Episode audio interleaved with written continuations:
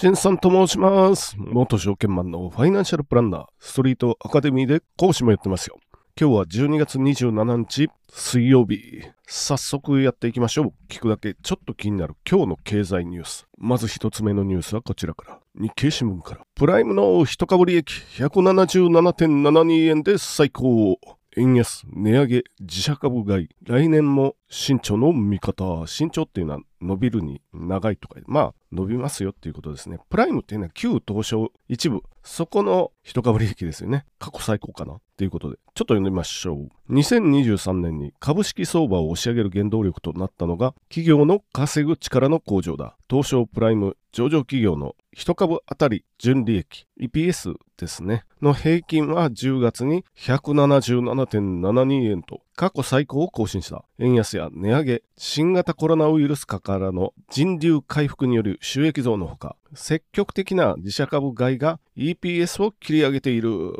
ということで、もう一回言っときましょうか。 EPS 何かっていうと、一株当たり利益のことですよ。一株利益、これはどうやって計算するかっていうと、当期純利益ですよね。法人というか、まあこのプライム上場企業の、プライムっていうのはもう一回言いますけど、旧東証一部ですよ。これが今年ちょっとすみません、忘れたけど、区分変更になってるんで、一部、二部とかね、マザーズって言ってたのが、プライムで、2部に該当するのがスタンダードで、マザーズとか新興市場に該当するのがグロス、こういう感じだった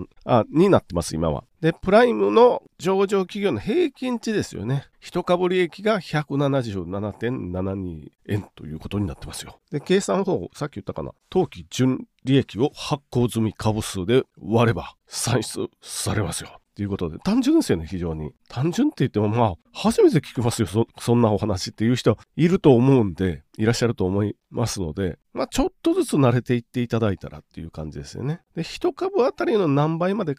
一株あたり利益の何倍まで株が買われてるっていうのを PER とかって言ったりして、結構重要指標なんで出てきますよ。当期純利益なんですけれども、これは税引き後ということになりますから、まあ配当の原資になったりしますから、当期純利益はまあちょっと重要かなということですよね。当期純利益、会社によってもまちまちですから、大きな会社もあれば小さな会社もある。まあプライムの中でもそれぞれありますから、発行済み株数がそれぞれの会社違うんで、発行済み株数で割るっていう作業をやってっていうことですよ。で、ちなみにどういうところがあるかっていうと、東急予想 EPS89.7 円伸び率倍を超えてますよみたいな、目立つとこが載ってますね、これ日経で、ね、パナソニックホールディングス197円伸び率 73%、 トヨタ292円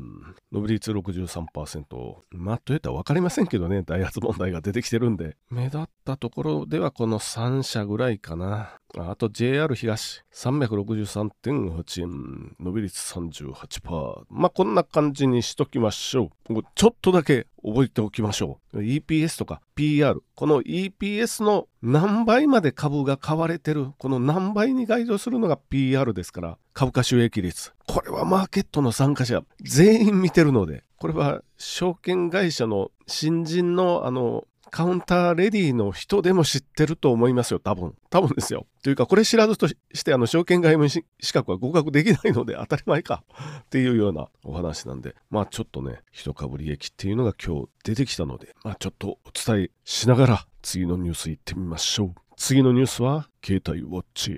1円スマホは消えず。総務省のスマホ割引新ルール開始もすぐさま対抗策登場で考える規制のあるべき姿。読みます。総務省官僚の歯ぎしりが聞こえてきそうだ。ソフトバンクは12月27日より新しい端末購入補助プログラム新得するサポートバリューを開始する。従来は最短でも2年間の支払いが必要だったが、新得するサポートバリューでは機種代金の支払いが最短で1年間で済むようになる。これにより負担が少なく短期間で新しい機種への買い替えが可能となる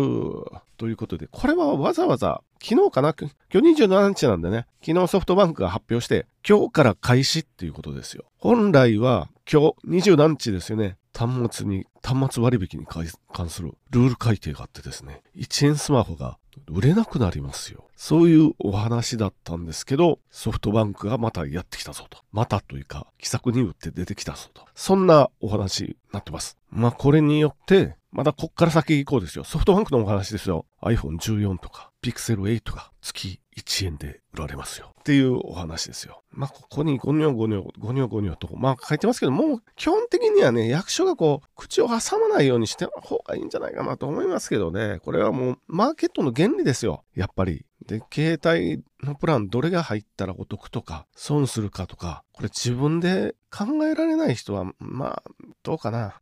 っていうのはありますよね。お年寄りがそうなるのかな。自分の場合は、もう、ショップは使わないんで、携帯ショップですよ。そういうところは使わずに、自分の場合は、まあ、MVNO をね、僕の場合は使ってるんで、スマホも Google ストアで直接買って、まあまあ安いんですよ。割引聞いてくるんですよ。で、回線自体もまあまあ安いんで、LINE モバイルなんで990円でいきますよ、みたいな。こんな感じですよ。それ、ちょっと調べれば済む話なんで、いちいち、まあ、総務省と、まあ、騙される人が多いんでやってるんかなっていう気がしますけどね。まあ、もうそこまでいいんじゃないと。この記事でも言ってるし、僕も思ってますよ。もうこないしていろいろやってくれるのなら、もうあとは好きにしたらどうかなと思いながら、最後のニュース行ってみましょう。最後のニュースは、日経新聞から半導体装置主要5社が海外で人員増、国内上回る従業員数、顧客の要望把握しやすく、技術高度化、教育にも力。読みます。東京エレクトロンなど国内半導体製造装置メーカーが海外従業員数を増やしている。主要5社の国内外の人員数は2022年度に初めて海外が国内を上回った。技術的な難度が高まり、顧客である海外半導体メーカーの拠点のそばにエンジニアを配置する必要が出ているためだということで、台湾とかね、当然半導体強い地域、国になりますよね。そこにやっぱりこの半導体製造装置とか検査装置のメーカーも行って、機械だけじゃなくてエンジニアも派遣してますよっていうお話ですよ。ここで押さえといてもらいたいのは、この日経に載ってる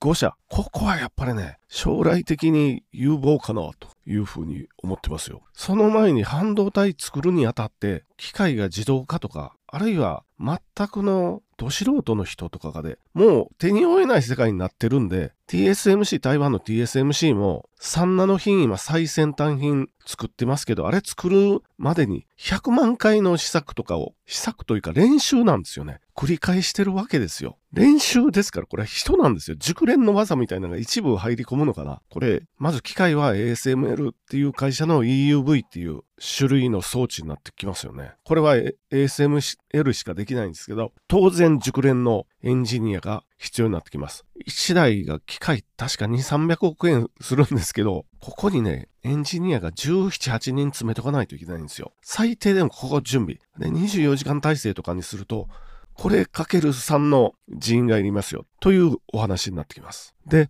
日本は検査装置とか製造装置に一部分強い部分がありますから、それもやっぱり同じようにいるかなっていう感じですよね。さっきの機械のように。ここでどんな会社名が上がってるか、これだけやっておきましょう。東京エレクトロン、アドバンテスト、レーザーテック、東京精密、アルバック。もう一回言いますよ。東京エレクトロン、東京精密、レーザーテック、アドバンテスト、アルバック。10万ちょっと買ったか。っていう感じですけどね。全部上場企業ですよ。よく言ってますけど、半導体はおそらく2050年までは少なくともですよ。10年間で売買ゲームで伸びていく分野なんで、まあ、ここの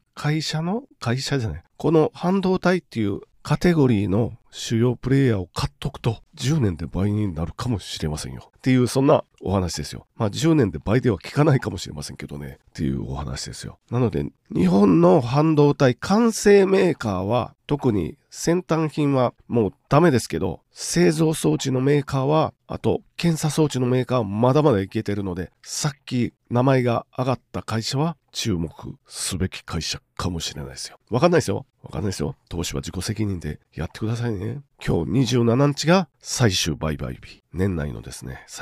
権利付き最終売買日ですよ。明日以降、28日以降、いよいよ新NISAの中で買い付け、できるかなっていう感じなので、この辺の銘柄、ぜひ注目しておきたいなと、個人的には思いながら、じゃあ本日も終わっていってみましょう。本日もどうもありがとうございました。